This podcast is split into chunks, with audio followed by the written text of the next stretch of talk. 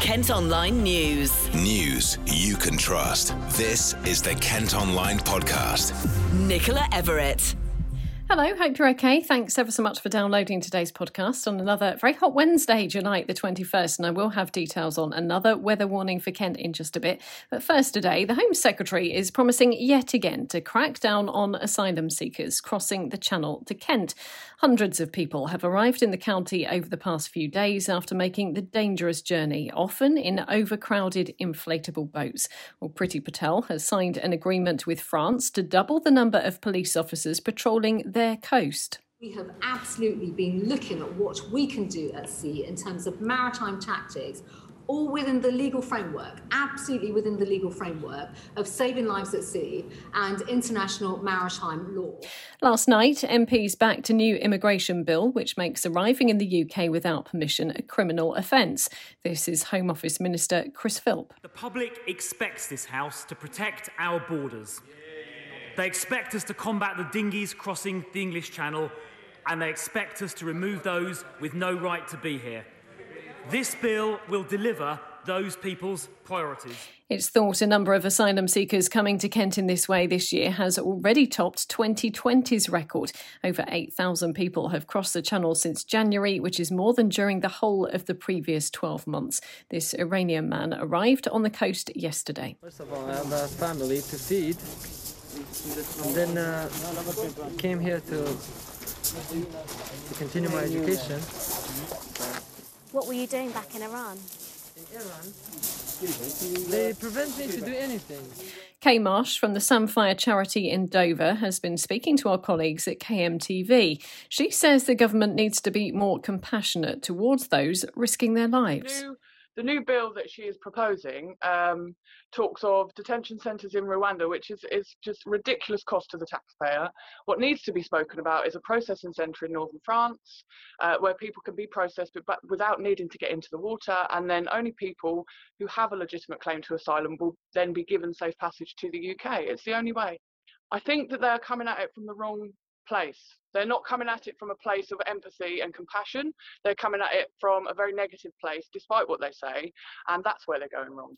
Well, at Kent Online, you can see video of some of those arriving on beaches in the county. Our reporter Sam Lennon has also spent the day on the coast and written about what it's like there as asylum seekers arrive. Councillor Jackie Meade represents Folkestone at Kent County Council, and with the recent hot weather, she isn't surprised. There's been an increasing number of people arriving. Let's give them the benefit of the doubt. Let the process go through and let's welcome them when they are finally seen as asylum seekers and help them resettle and rebuild their lives. Also related to this has been a heated exchange today about whether the Home Secretary knew about guidance for housing asylum seekers before an outbreak of coronavirus cases at a former army barracks in Kent. The government placed hundreds of people at Napier Barracks in Folkestone despite Public Health England advising against it. Well, the chair of the Home Affairs Committee, Yvette Cooper, has been questioning official Matthew Rycroft about whether Priti Patel was aware.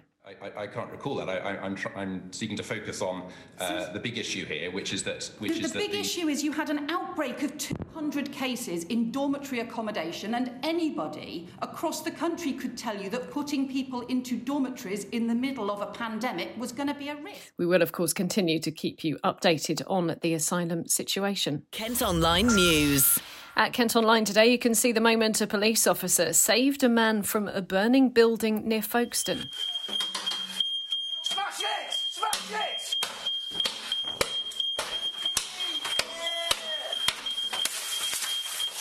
PC James Catamol has been praised by a judge for going into the property in Sellindge in May this year after it was set alight.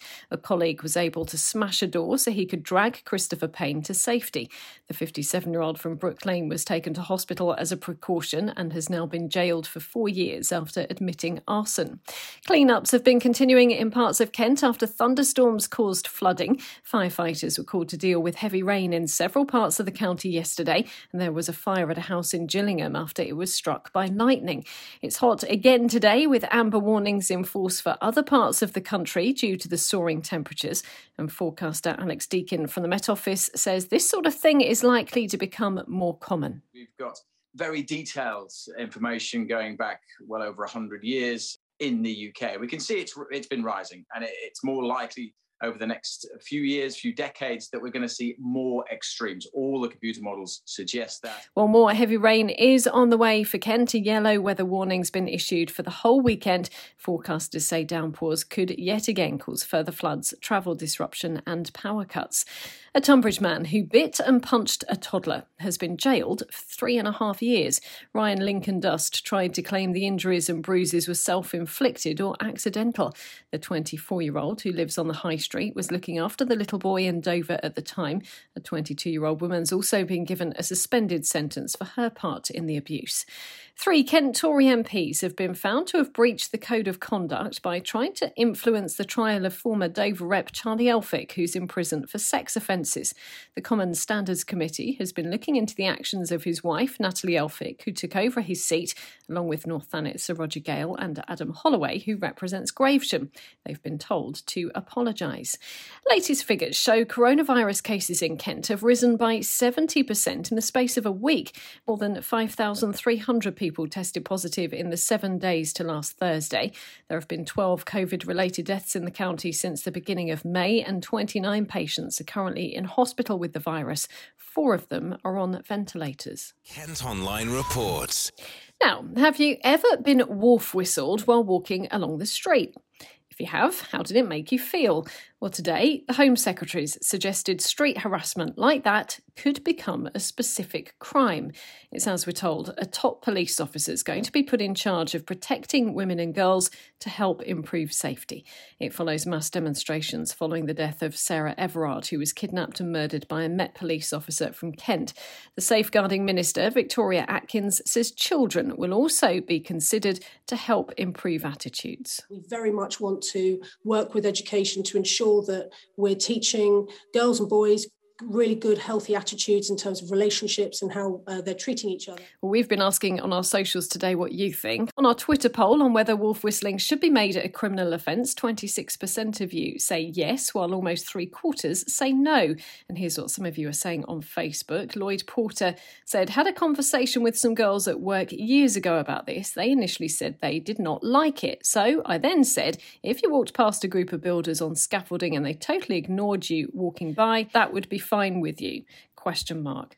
Then they sort of backtracked and said, well, sort of no, as we would then be worried that we didn't look nice or right. Zena Campbell added, good luck supporting that in court. No real evidence. It's going to need an eyewitness for sure. Michelle Carter Smith says, no, nothing wrong with Wolf Whistle. People need to calm down on this sort of stuff and stop being offended all the time. And Lynn Buckingham Oliver finally says, a wolf whistle is a compliment, in my opinion. Why should it be banned? We can still let us know what you think by commenting on the socials. Ten years after the body of a baby found dead in Ashford was exhumed for DNA testing, the Kent Online podcast has been told police are still no closer to finding her killer. Baby April was discovered at Singleton Lake in 1995, and it's hoped advances in technology will one day solve the crime. Almost 4,000 people were investigated in a bid to find her mother, but her parents have never been found. Smokers are being urged to light up outside to reduce the number of house fires in Kent. Even though the number of people smoking in the county has reduced, firefighters are still going to the equivalent of one smoking related fire every single week. In most cases, the blazes start when someone lights a cigarette, then gets distracted, falls asleep, or doesn't stub it out properly. Well, I've been chatting to Group Manager Steve Burwell from Kent Fire and Rescue Service. We tend to attend a smoke related fire once on average once a week. And our new campaign, Smoke Outside, Feel Safer Inside, is really about urging smokers to light up outside. So instead of smoking inside their homes, we're looking for them to step outside while they smoke to reduce the risk of the fire starting. So, as I said, our crews really attend the equivalent of one smoking related property fire every week. And we've seen that as a constant trend in recent years. So, despite the overall numbers of smokers falling, we're still seeing a, that constant trend with smoking related fires in the home. And that's often because smokers may very well become distracted um, or potentially discard cigarettes carelessly or still bin them while they're still hot, which is what creates these kind of accidental smoking related fires. So, by asking uh, the public to step outside and smoking outside, it tends to make smokers more alert and more aware to take care. So, just that simple tweak to their routine can make a big difference. And it would also obviously reduce secondhand smoke for others in the household as well. So there's a range of benefits from there. It seems quite surprising that you're still going to, to that many smoking related fires. As you say, we know the number of people smoking has has rapidly decreased. Can you describe perhaps some of the things that you've seen that where a cigarette has started a fire? no matter how the fire starts, if fires do take hold and spread, it can be quite devastating. So, unfortunately, you do see that impact on people. That's with their belongings, you know, their, their household, potentially um, being completely destroyed by fire. Um, and, and it's, it's really, you know, it, it's really quite emotional to see, um, you know, members of the public in that situation where, where they have had such a large impact. Um, you know, to, to, their to their family homes, you know, and unfortunately, often um, we also see that people have injuries, whether that's smoke inhalation or potentially even worse. You know, we, we have had um, a number of deaths from smoking related home fires, unfortunately. Just in the last year alone, we've had six injuries and four deaths from smoke, uh, smoking materials related fires, um, accidental fires in the home. And you mentioned that perhaps these could start because smokers may get distracted or things like that. I think the, the one we hear of quite a bit is people falling asleep, which just sounds absolutely awful when they're holding a cigarette maybe and it, it gets dropped and then starts a fire. Absolutely, yeah. Smokers tend to, you, there's the potential when you're smoking in your home to feel very relaxed. You can fall asleep while smoking or carelessly discard. So we're, you know, just by changing that habit and stepping outside, we're going to make that environment much safer. Um, we do recognise that some people may have mobility issues and be unable to um, make their way outside of their property. So in that situation, we can offer a safe and well visits. So we can send our safe and well teams to help do a risk assessment with uh, people in their homes um, and there are a number of kind of range of preventative options that we, we can provide that um, we can provide the customers with. So whether that's uh, fire retardant blankets, um, fire retardant bedding, and potential carpet spray as well to help reduce the likelihood that if a cigarette is dropped, that it starts a fire. So I would encourage you know uh, people that are unable to you know step outside during our smoking campaign to to arrange for a safe and well visit for my safe and well team. And that number there is 0800 923 7000.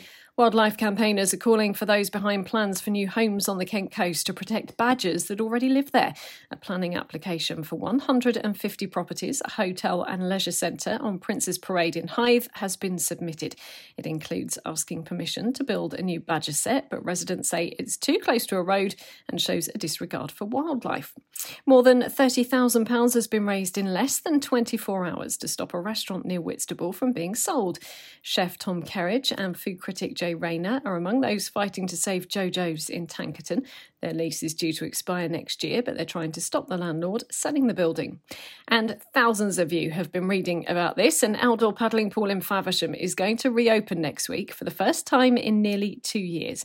It had to stay closed last summer because of the pandemic. Bosses say COVID safety measures will be in place with limits on capacity to allow for social distancing. Kent Online Sport. With just two days to go until the opening ceremony, Gravesend boxer Cheavon Clarke says he's confident he can win a medal at the Tokyo Olympics. The 30 year old heavyweight is in Japan for final preparations ahead of the Games and says he feels great despite all the COVID worries. I think the guys have done the best they can do to make us feel comfortable. I mean, we have to um, stay in the, the hotel, we're not allowed to venture out, but I think with what we have, we, have got a great setup and um, just looking forward to going to perform now. I'm clear. Um, you know, obviously they're my teammates, so I hope they're they're healthy. That's the main thing. But I'm just here to perform, man. And um, as long as I'm I'm healthy and able to perform, bring back a medal for myself, country, and the family, everything's good. Of course, it will be very very damaging. Um, you know, you want to be as sharp as you can. You want to do every prep session as you can. You don't want to miss out. But if it happens, you just have to get on with it and just prepare the best you can in the situation that you find yourself in. I feel very, very good. Um, our team as a whole, great. Um, I'm a little bit tired. The guys are a little bit tired because you know it's prep camp and you're trying to just get to every little corner. You don't want to miss anything. But other than that, I feel great. Um, psychologically, I feel great, and um, yeah, let's go and roll. To be honest, it's it's it's crazy. And when I qualified, is when I kind of realized, yo, five years ago, you was a lorry driver, man. You was driving around the country, jumping off to B&Qs and all of that. But um, you know, it's thanks to my friends, my coaches that's always believed in me. You know, when I was driving that lorry, I was enjoying life, and they kind of nagged me back into boxing. And once I got into boxing and I had that first fight, and I thought, yay, I've done it. I've pleased you guys. I can go back to driving my lorry now. And then straight after, my coach was like, well, you know, the championships is in two weeks, right? Make sure you're ready. And I was like, oh my God. But, you know, they, they saw something that I didn't. Uh, I had that. I went into that championships in 2016 and I won it, and it's just been up and up from there. I'm very confident in my ability. I'm very fit, and um, I'm willing to go all the rounds from zero to three minutes. I'm there all, all the way through. A dream Olympic Games, you know, just to be here is a dream. It, you know, it wasn't a lifelong dream, but um, to, to be here is just amazing. And to finish it off with a medal any medal, preferably a gold medal, but any medal would be amazing. His first fight will be on Saturday. Football and Ebbsfleet United have announced losses of £1.6 million during the 2019 2020 season, which had to be cut short because of COVID. It follows a loss of around 2.6 million in each of their two previous campaigns. The club are currently in National League South. And Scott Lindsey has left his job as manager of Chatham Town with just two weeks to go until the start of the new season. The club say he had an opportunity to work in the Football League.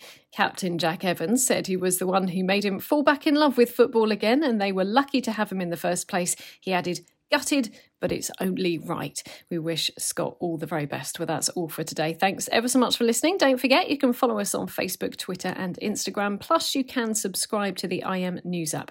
That will give you access to all KM Group newspapers. Just head to subsaver.co.uk. News you can trust. This is the Kent Online Podcast.